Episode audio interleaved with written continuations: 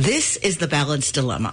We tackle the often uniquely, but not always, female dilemma managing life, work, family, and self. I'm Maura Carlin. And I'm Christy Derrico. At the Balanced Dilemma, we speak with women and men to hear their balanced stories. Our guests are entrepreneurs, reinventors, creators, executives, parents, and partners, and doctors, telling us what we really want to know. How the heck did they manage that? And can you have it all and all at the same time? From skincare to cancer, dermatitis, Botox, fillers, sunscreen, and everything in between, our guest today is a true expert. Dr. Ellen Gendler is a leading authority in cosmetic dermatology, a board certified dermatologist, and the founder of Gendler Dermatology in New York City. Beyond her private practice and impeccable academic credentials, Dr. Gendler is a clinical associate professor at NYU Langone Medical Center and lectures regularly at the American Society of Dermatologic Surgery.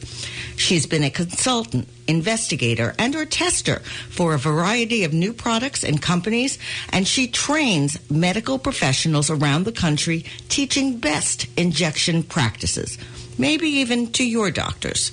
Dr. Gendler is a fixture on New York Magazine's list of best doctors. She's quoted in popular magazines and was appointed a New York City honorary police surgeon. On top of all this, she's a wife, mother, and now grandmother. So let's find out how she has managed all of this. But first, in the interest of full disclosure, she is my dermatologist and a doctor I turn to when I need medical advice or referrals of any kind. Welcome to the Balanced Dilemma, Dr. Gendler. Welcome. Nice, nice to speak to you. What a resume. Uh, yes, it is quite a resume, and we will link it in our show notes. Thank so, you. you did you start out in life wanting to be a doctor? I didn't start out wanting to be a doctor, but it sort of evolved when I was in high school and took AP Bio and and uh, I got a job volunteering at Memorial Sloan Kettering because a teacher of mine worked there on the weekend. And that's when I decided I wanted to be a doctor. Before that, I was going to be a translator at the UN. Wow, that's quite a shift or a pivot, as we call them. I mean, I've It's- often that is true. yeah some some girls want to grow up to be vets or things like that. I, I don't think I'd heard translator. Sounds exciting. It's a long training process, isn't it? It's a very long training process. You know, it's four years of college, it's four years of medical school, and then it's at least four years of training. Sometimes it can be eight years of training. Very long. And there's continued training even after that. Just forever training, hopefully. Did you have role models for becoming a doctor or having a private practice or becoming a teacher of other doctors? You know, I had a role model of being teachers. That's, that's what my parents did. And I had no role models of doctors because even growing up, we used to go to a health clinic. That's the kind of health care that we had. So I had no one guiding me in this.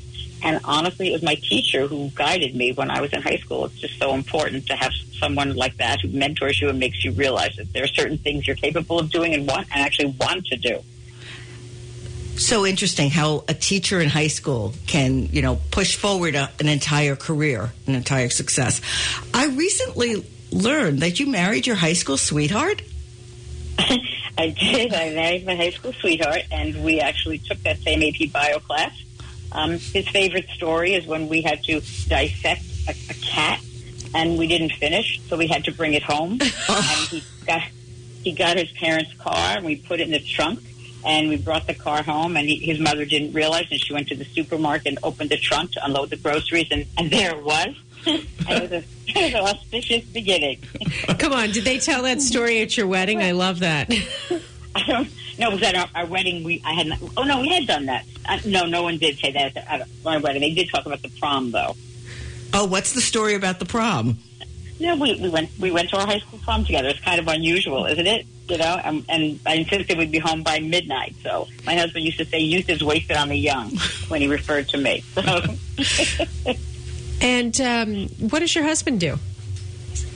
take a guess. My husband's a doctor as well. He's Look a at that. gastroenterologist at NYU. And did his family, uh, were they in medicine? No. Nobody, nobody, nobody was in medicine. I mean, to be fair, my dad went for his PhD when I was growing up, and I used to help him type his, his paper. So I, I came from a very academic family.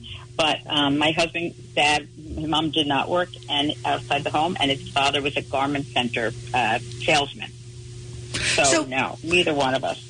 So, with both of you heading to and through medical school, and you can tell us whether you did it together, did you consider how you would have a family if, in fact, you plan to have a family, as well as pursuing these, you know, what can be intense careers?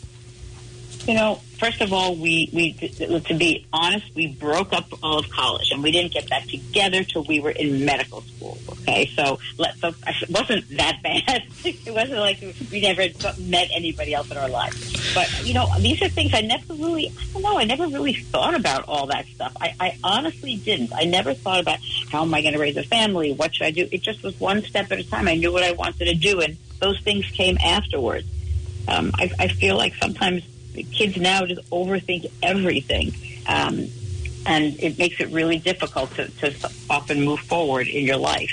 It's interesting uh, that brings me to the question I was going to ask you. Do you think it's harder now for young women in pursuing a career like yours and, and thinking about having a family?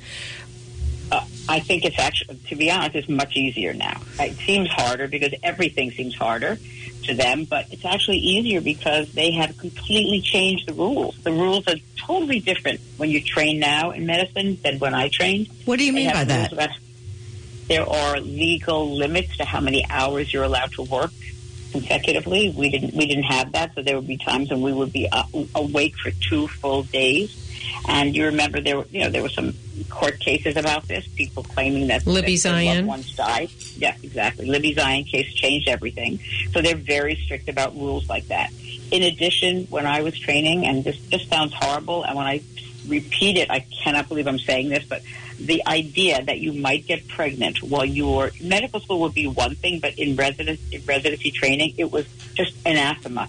Unless you were older and you had a time limit, if you got pregnant when you were a resident, your co-residents would look at you with such hatred because that meant they had a cover for you. And there was there were no provisions for maternity leave. It wasn't like you were allowed to take three months, not at all. So even now, it's not great. The women who have babies have to take all their vacation. They have to save up their vacation for it. And if they end up taking some additional uh, time for maternity leave, I guess it's a program by program, but most of them are like this. If you take extra time, it's conceivable that they won't allow you to finish your training on time. You may have to do an extra few weeks or month of training in order to be, be eligible for your board. So it's Oh, I- totally unfair. And does this happen to the fathers in the program? I'm just wondering, and I say that tongue in cheek because I doubt it. Well, well, you know, I don't know the answer to that because now fathers are given paternity leave. My husband had an, had a few hours off while I was in, you know, in the in the delivery room, and he actually went up and down seeing patients be, between contractions.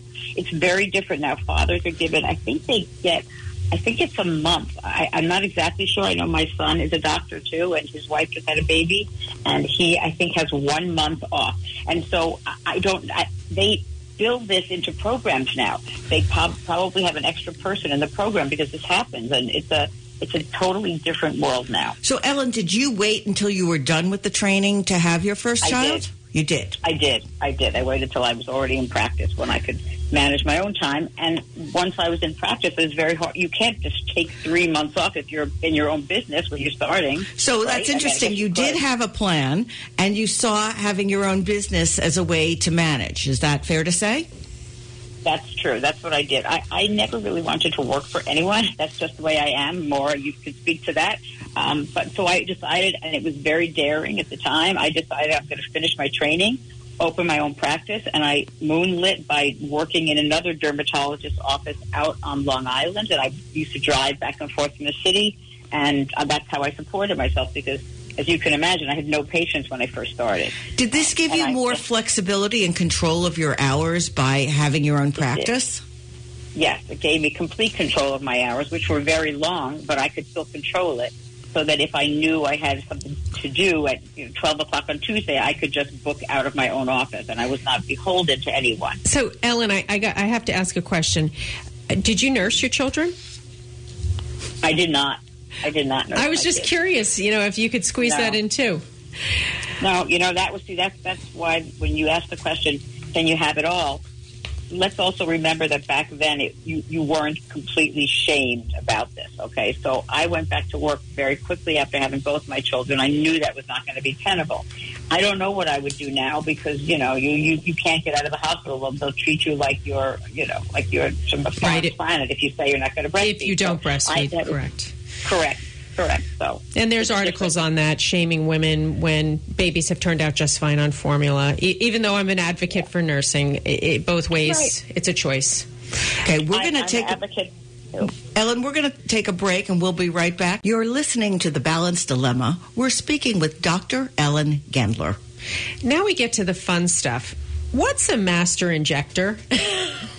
a master injector is someone who is a really good injector and knows the academics, the anatomy, and the approach that's that's proper. But that's a that's a tough question because now all sorts of people call themselves master injectors, and it's kind of crazy. So it's a self appointed title, or is it something that comes after you've done 10,000 injections?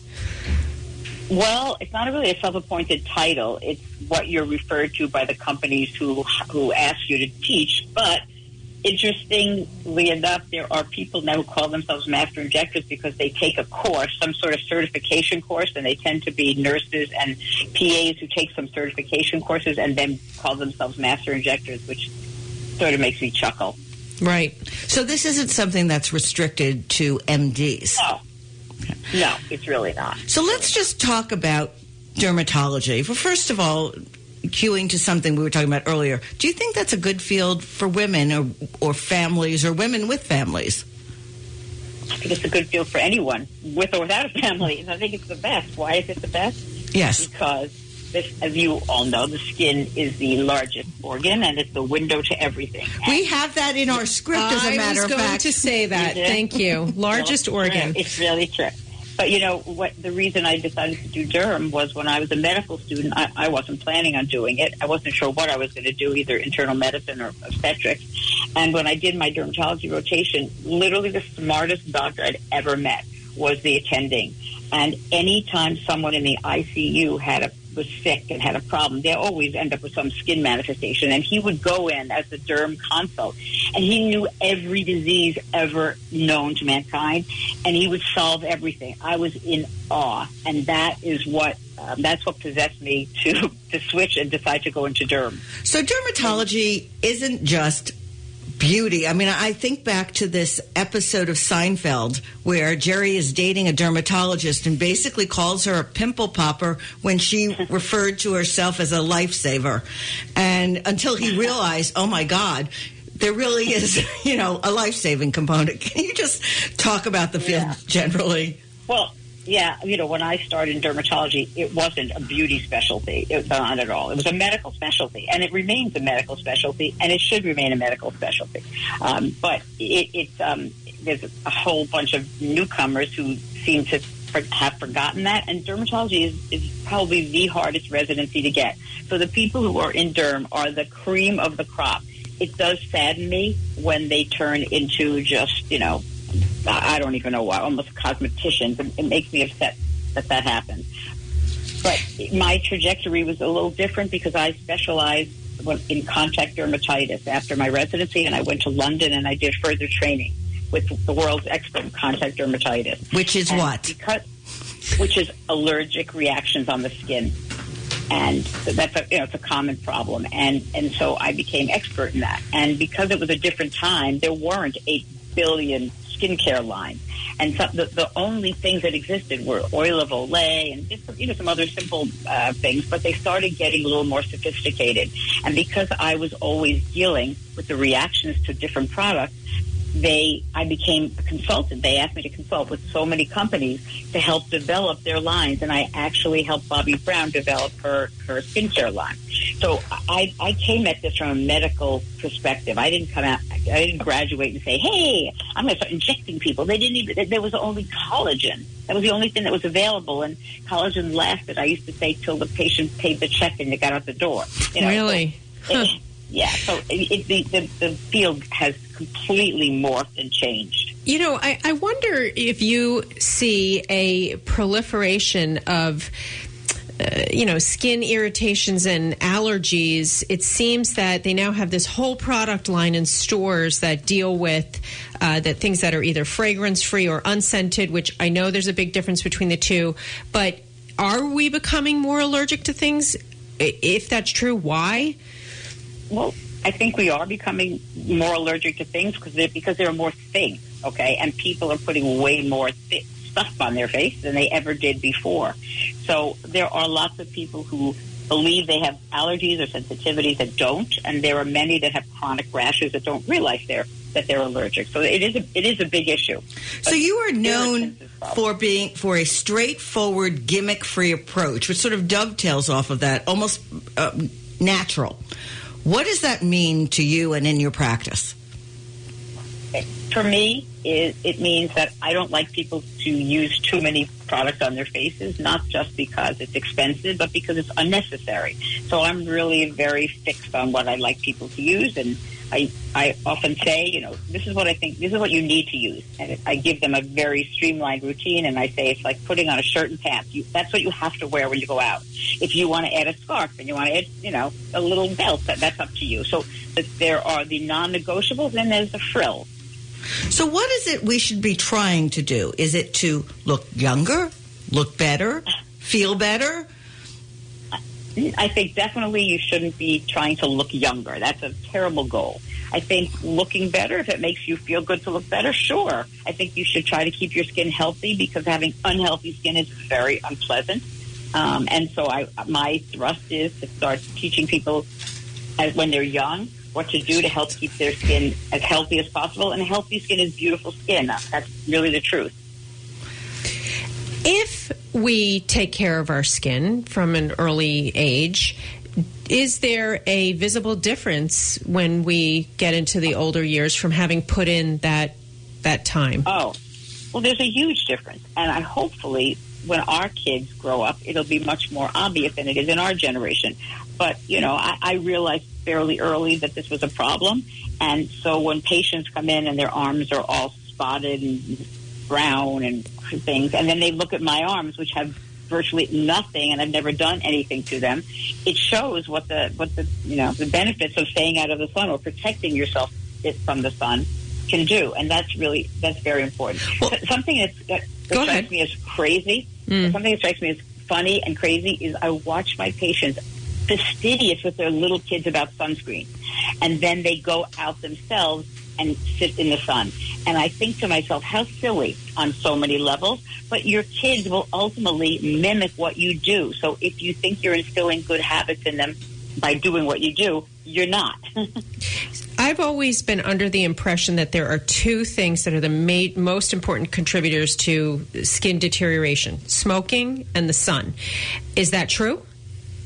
That's true. Well, it's smoking in the sun, and now we have all the additional environmental issues that we have, like the past three days. If you spent all day outside for the last three days and you lived in New York City, you know, this might reflect itself further down the line. But yes, pollutants like smoke. And you're saying that due to the fires that we've had, just to, to keep our episode evergreen. Mm-hmm. so obviously, yeah, you're talking sunscreen is, in a sense, the secret to the fountain of youth sunscreen really is. It's a secret to the fountain of youth. I sound like a broken record, and you hear this all over. But this is my this is my project. Sunscreen is my project, and it has been since the 1990s. Um, when I realized that the sunscreens we have in the U.S. are just not really adequate, and they have so much better protection in Europe and Asia, and it's it's unfortunate. And we could probably do an entire show on sunscreen, yeah. uh, but I will and we, should. we should maybe an- another day, but we will put in show notes what your recommendations are for sunscreens because you are very specific about it. And on that, we're going to take a break and come back and talk about some beauty stuff. You're listening to The Balance Dilemma. We're speaking with Dr. Ellen Gendler. And you know, the working title of this show is uh, You Look Good for Your Age. And that phrase is not a compliment. Let, us talk about that. And I'll just add that recently Jennifer Aniston actually said that's a phrase that bothers her the most when people talk about how she looks. What do you think about that? Right. I mean, it's a ter- it's a terrible thing to say. You know, it's like saying to someone, "Oh, you look really nice for a short person." It, it, it's absolutely ridiculous, and and should not be a term that comes out of anyone's mouth. Do you see this pressure on women to look younger, though? And is it different for men? I think there really is a pressure, and I, this seems to be such a uh, you know an over talked topic, but I can't stress it enough the pressures of social media and the, the filters that are on really make it a problem for women who are it's still trying to work. They're trying to be relevant, and they look older as they have to, right? And so they they end up wanting to do things to make them look younger, which doesn't necessarily work. I imagine that part of your job has some measure of a therapy component because uh, people come in complaining or crying about something going on. But do you hear? that I need this for my job. I'd make more money if I looked younger. Things like that. Well, I I don't I don't hear I'd make more money if I were younger. I don't I really don't hear that, but I have re- recently been hearing a lot that this is really important for me. And it, it, in the last five years, it's become so obvious to me because as my patients have gotten older with me, you know, they may have started with me when they were in their 30s and now they're in their 50s and sometimes 60s. And it is a, it's a tough, it's a tough work world. So yes, they want to be relevant. They want to be youthful, energetic, young, and they want to do things that make them project that image. So, what is a derm influencer on social media? What, what does that mean? Oh, ouch! I don't know what it means. I know, I know what it seems to be. It, it's a derm influencer is someone who has a wide audience and touts dermatologic knowledge about products and procedures and all sorts of stuff. This is a real problem for me. Why? What's the problem? Are they not dermatologists? No, no, no. Dermatology influencers are they're usually young dermatologists, and that's fine because they're obviously very, very smart. Um, they talk about things that they know, and they you know, they they try to give really informative information. But many of them, most of them, have not practiced for very long, so their experience is limited when they talk about the best thing to do for this, or that they really haven't seen patients for many years to actually be able to make some great judgments. But the part that bothers me more is that many of these young derm influencers, because they're young in practice, they haven't been out long, they they don't have a you know big following, and they earn money by sponsoring or talking about products from companies, many of which they don't even know. So they get sent products and they're asked to review them or talk about them, and they're offered money to do it, and then they get paid. And the advice they give is not necessarily good or correct. You know, I just have to interject here a personal story, which Maura knows I'm apt to, to do on our show. I had this persistent rash uh, for years, and I came to the conclusion that it was from a toothpaste that I absolutely loved. And I won't say the name, but I'll tell you this it was blue. And I went to a male dermatologist, and he said, Well, I don't know what the problem is. Here's some cream. I got rid of the toothpaste, but then I loved it so much. A couple months later, I went back and the little rash started. And then I used a cream that was blue. I went to a female dermatologist who's a friend of mine. I explained the situation. She said, Tell me the product. She pulled up the ingredients blue dye number three. And sure enough, I'm totally allergic to that. And it caused an insidious rash. But if you didn't know that, you might be using these eye creams and everything that have something in it that is highly Uh, a, a big allergen. well, that, well, since I told you earlier, that's how I started my career. That's exactly the kind of patient that used to get referred to me. So I was like Sherlock Holmes trying to figure this out. And when you said toothpaste, that struck a chord because maybe 15 or more years ago, I started noticing that so many people were coming in with, with what's called perioral dermatitis, this rash around yep. their mouth. And that was the era when um, tartar control toothpaste was yep. just coming on the scene. And I realized that, that that was what was doing it. And there is, some, there's an ingredient in many tartar control toothpaste called pyrophosphate, uh, which can cause perioral derm. And just by switching to a different toothpaste that doesn't have it solves the problem. And so that that's why I love doing contact dermatitis so much because you could really help someone um, who has been struggling. But uh, just let me let's be honest the other person who ran the contact derm clinic with me was a man, and he probably would have figured out the blue dye as well. I don't think it's the of woman. Of course, it wasn't a gender se. thing, but you know, we're talking here about the connection between uh, dermatology and our self-image, and it makes you feel bad when you have a yucky rash on your face. It's the first thing that you look Terrible. at. Yeah, and so we can't minimize the significance, even if it's not age-related. It's just. But you can also right. feel yucky if you look in the mirror and you don't recognize yourself anymore. So at what? Right. Well, that does happen. that what? I'm sorry. So that, I said that does happen. That's where old photos come in. Every so every so often, you just got to go back to an old photo and say, "Yeah, that, that was me." but also with aging, sometimes you go, "Oh my God, who is that person? Where, what happened?" What age do people start getting concerned about aging? From what you see, uh, I see. I see. That sounds absurd. Women in their 30s starting to complain about lines on their face, and I, I, you know, I, I almost roll my eyes because it's going to get so much worse than that.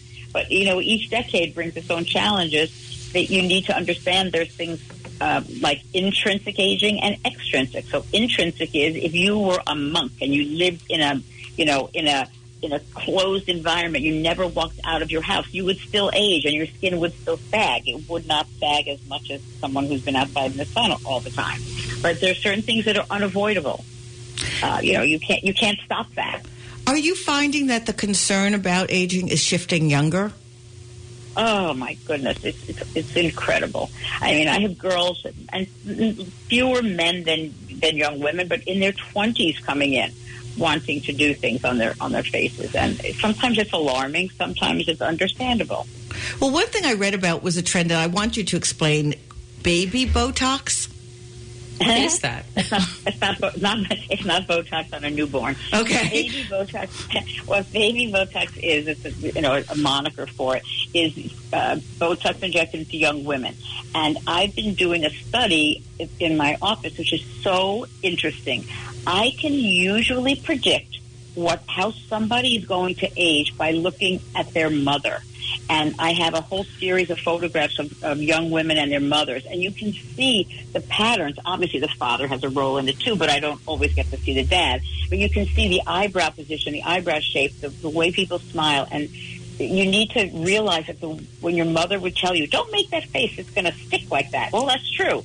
Over many years, when you frown, when you smile, the muscles work and eventually lines are etched. So but I. Uh, what is the value of that data? For me, the value is I feel like I can predict which 30 year old is in 20 years going to have brows that are low and she will be uncomfortable with that. And by putting in a small amount of Botox or one of the other neurotoxins into specific muscles between the eyebrows, you can help prevent the brows from descending. And that's the only reason that I do Botox on young people early. It's to prevent that brow descent. You're giving me such an image. I have a photograph that's got four generations of us that it shows just what you're talking about.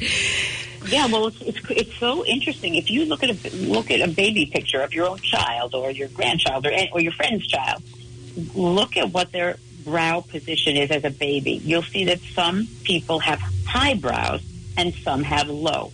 So you see more eyelid on some people when they're babies than you do on others. And those are the people whose brows will continue to descend just by using the, the muscles in the forehead. And over time, as their skin thins and loosens, the skin of the upper eyelids will start to come down over, and it's aging and can be uncomfortable and sometimes can interfere with your vision. That is true. That was a part of uh, It's Complicated where uh, she admitted to something like taping her saggy eyelids. Right. that's exactly that's exactly right. That's precisely the case. And and I believe that if we start Botox at a certain age, I don't mean when you're 15, but small amounts to inhibit those deep contractions, you will ha- actually help that. So and you actually are think that's good. the I baby think it's Botox. good. For the, for the for the right person, I think it's good. If you look at someone's face and they have no lines forming between their eyes and they're 35 years old, then no, I don't think they. You can see already who is starting to do that. So you have to you have to analyze people. Just because a person is alive doesn't mean they need Botox. Okay, we are going to take a break. We'll be right back. You're listening to The Balanced Dilemma. We are speaking with Dr. Ellen Gendler, cosmetic dermatologist. We were just talking about baby Botox, and we'd like to talk about unrealistic expectations, perhaps. And before we do that, I just want to let our listeners know where they can find us. They can go to thebalancedilemma.com where you can listen to old episodes and sign up for our newsletter, find show announcements, show notes, resources, and further reading. Follow us on social media at The Balanced Dilemma Podcast on Facebook, Instagram, and LinkedIn. Podcast episodes are also available for listening on Apple iTunes, Google, and Spotify. Please rate us and share us with your friends. Back to baby Botox. So, Ellen, we were talking about how social media and filters are affecting people. And I- assume that means also creating unreal expectations about what we are supposed to look like at all and in various points of our life. Recently, Martha Stewart was on the cover of Sports Illustrated, and there were some mixed comments about it. Not that she didn't look great, but whether it put more pressure on women or less pressure on women, whether it was a good thing. What do you think from a beauty and cosmetic dermatology perspective? Listen, uh, far be it from me to tell someone what he or she looks good in. If you are wearing a pink and purple polka dot check skirt and you love the way you look, great. That's wonderful. The, the thing that I, I found troubling about Martha Stewart was she does, she looks wonderful. And clearly she has had a lot of work done. And that's great. That's fine. But just own up.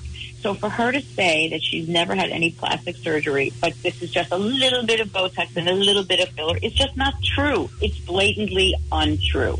You can't look like that without having done more than just a little bit of this and that.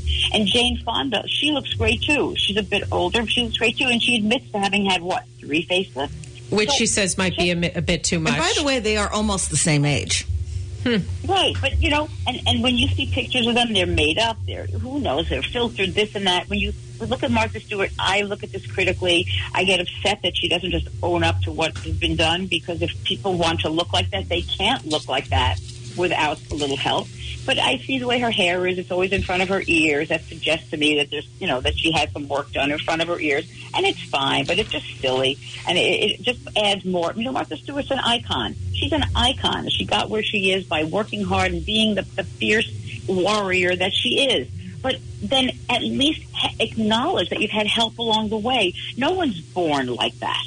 You're just not. So there's this old adage I always think of, and we're not allowed to use profanity on this show, so I'll just say it's either your tush or your face, which means we get to a point that it's better to have an extra 10 pounds for, so your face looks better. Is this true? Am I am I using a correct? Uh, no, you're, you're, yeah, you're using it correct. Uh, there was a dermatologist named Arnold Klein, and you all probably have heard of him. He was the Michael Jackson dermatologist, Elizabeth Taylor, and he was the godfather of fillers and Botox. And he's no longer alive, but he used to say, five pounds on the butt, five years off the face. That was his. That was his statement all the time, and it's true. But many women are much happier having a small butt. They don't care so much about their face because they can help it. They can do things to it. But other than Spanx, you can't really make your butt look smaller. And if that's something that you want to to do, then you need to you know think about think about it that way. So, what aspect of aging makes us look the oldest? Is it wrinkles, lines, sagging skin, crepiness, something else? You're, you're, you know, for me, the thing that makes people look older or makes, in my opinion, worse is sun damage. So I have some patients who are literally 90 years old who have been using Retin-A for the last 25 years. And my favorite patient, Barbara, her skin is like porcelain, even beautiful. Not not the color white, but there's not one irregularity in that skin. And, and but she's 90 and her skin is very saggy. And anywhere she goes, people say to her, Barbara, your skin is so gorgeous. And it's the truth. So that to me is more important. All of us are going to sag. If you do plastic surgery, you'll be less saggy for a while but your skin knows how old it is and it will start to sag the moment you come out of surgery, like a car. You know, you buy a brand new car and the moment you leave the lot, it starts depreciating. It's the same thing with, with your face. Well, that's, that brings us to an interesting point. This relationship between uh, dermatology and plastic surgery, and you know, some where's the line? That's right. And and which why do women choose one door versus another, or maybe they go through both?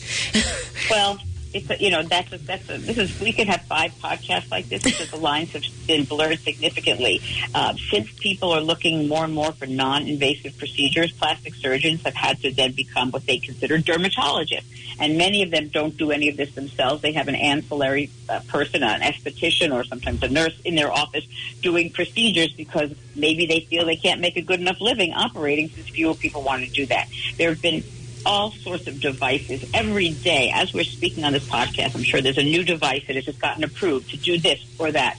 And 99% of them don't do it. So I, I'm very, I think this is where they say I'm gimmick free. There are a few devices that work in my hand, in my opinion, and I don't do anything that I wouldn't do on myself. Like That's what? So, yes, what are the best procedures? In your opinion? I think the best procedures, well, we're not talking about fillers and Botox and other toxins right now. The other best procedures to me uh, are the skin rejuvenating lasers. Those are the ones that are, have the most value to me because they actually treat something specific on the skin. You can measure it. You can measure how much pigment they get rid of. They can you can get rid of brown spots. You can get rid of red blood vessels. You can help with fine lines and smoothing and texture. Those are all accomplished with different lasers. I am not a huge fan of tightening devices, except in people who don't need very much. You cannot take someone who's 70 years old and do a tightening device and think that it's going to actually yield what a facelift would yield. So um, if the patient doesn't understand that, then you're stealing his or her money. Okay, and what do you think are some of the worst or harmful procedures? Oh, gosh. Um, Ooh, Waste tough. of time, well, money. Well, I've heard of one. Uh, I've heard of sinking fillers. People who think they have a neck tumor because oh. the filler they put in their cheek ended up sinking. Uh, have you experienced that? Well, you know that's a, that's a whole other subject as well because now once someone on Instagram claims something, then it becomes a phenomenon. So this idea of, of fillers migrating, fillers don't go when you put it in your cheek. It doesn't migrate to your lip what they're referring to and exaggerating is that fillers in certain areas, when they're placed there and, and then over time the muscles around the filler contract, you can actually sort of shift the filler locally. The classic is this business of these Russian lips and these horrible things that people are doing to their lips, where the lips were not meant to be that gigantic. And so as you move your lips, which we do constantly, the filler gets pushed up to the area above the lips, you know, the area between your nose and your lip. It makes you look like a monkey. And that's where the idea of migrating filler came. Mm. So now, what's the follow up? Well, now people have a whole cottage industry of dissolving fillers.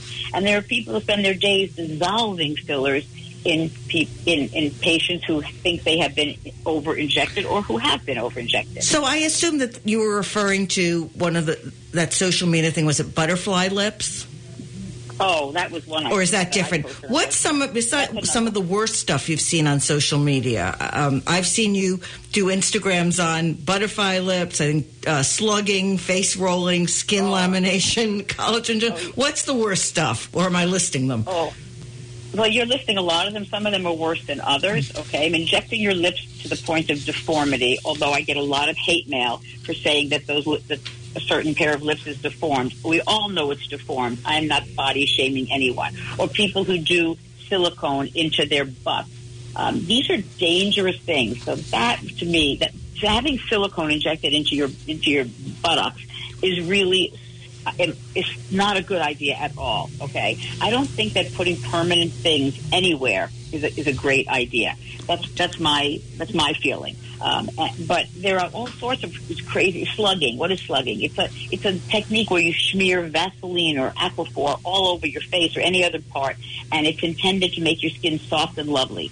That derived from how we treated babies. There was a feeling uh, a few years ago that if you if you did slugging on your baby, they'd be less likely to develop eczema. And they studied this quite extensively. And in 2021, a study was released saying that slugging on babies did not in any way decrease the incidence of eczema. But that's where that concept came. Now imagine yourself putting a big thick smear of Vaseline on your face and going out.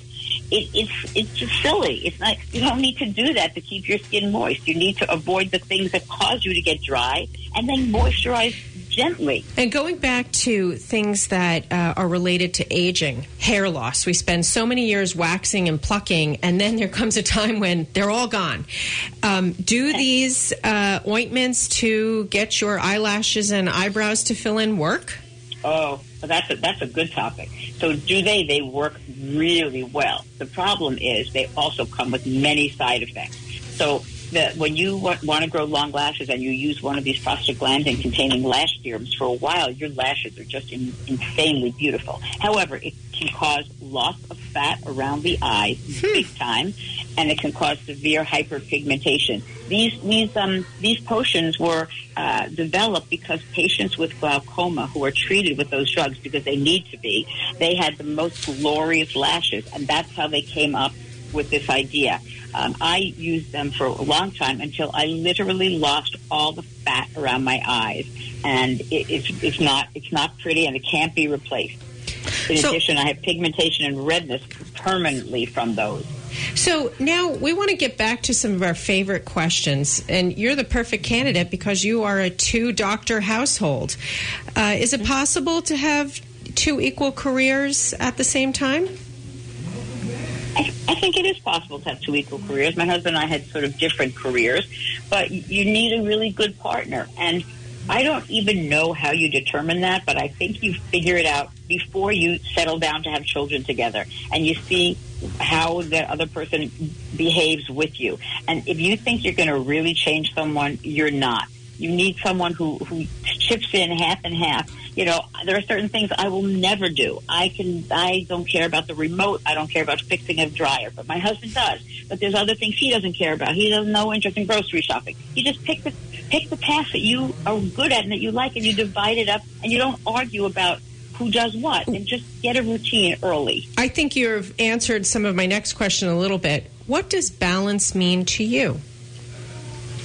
Balance does not mean you're always in balance. There were, are many days, there were many days when I had young children where I felt totally pushed and stressed, and you always have to choose what you're going to do. And there are some times when you have to choose a work related thing, and hopefully you have a partner who can step in and substitute for you. You know, did I want to go to every single concert and game? I did, but sometimes I couldn't. And I, we, we would do it so that one of us, for 99% of the time, one of us could go to something so that my kids were never without somebody at their important events.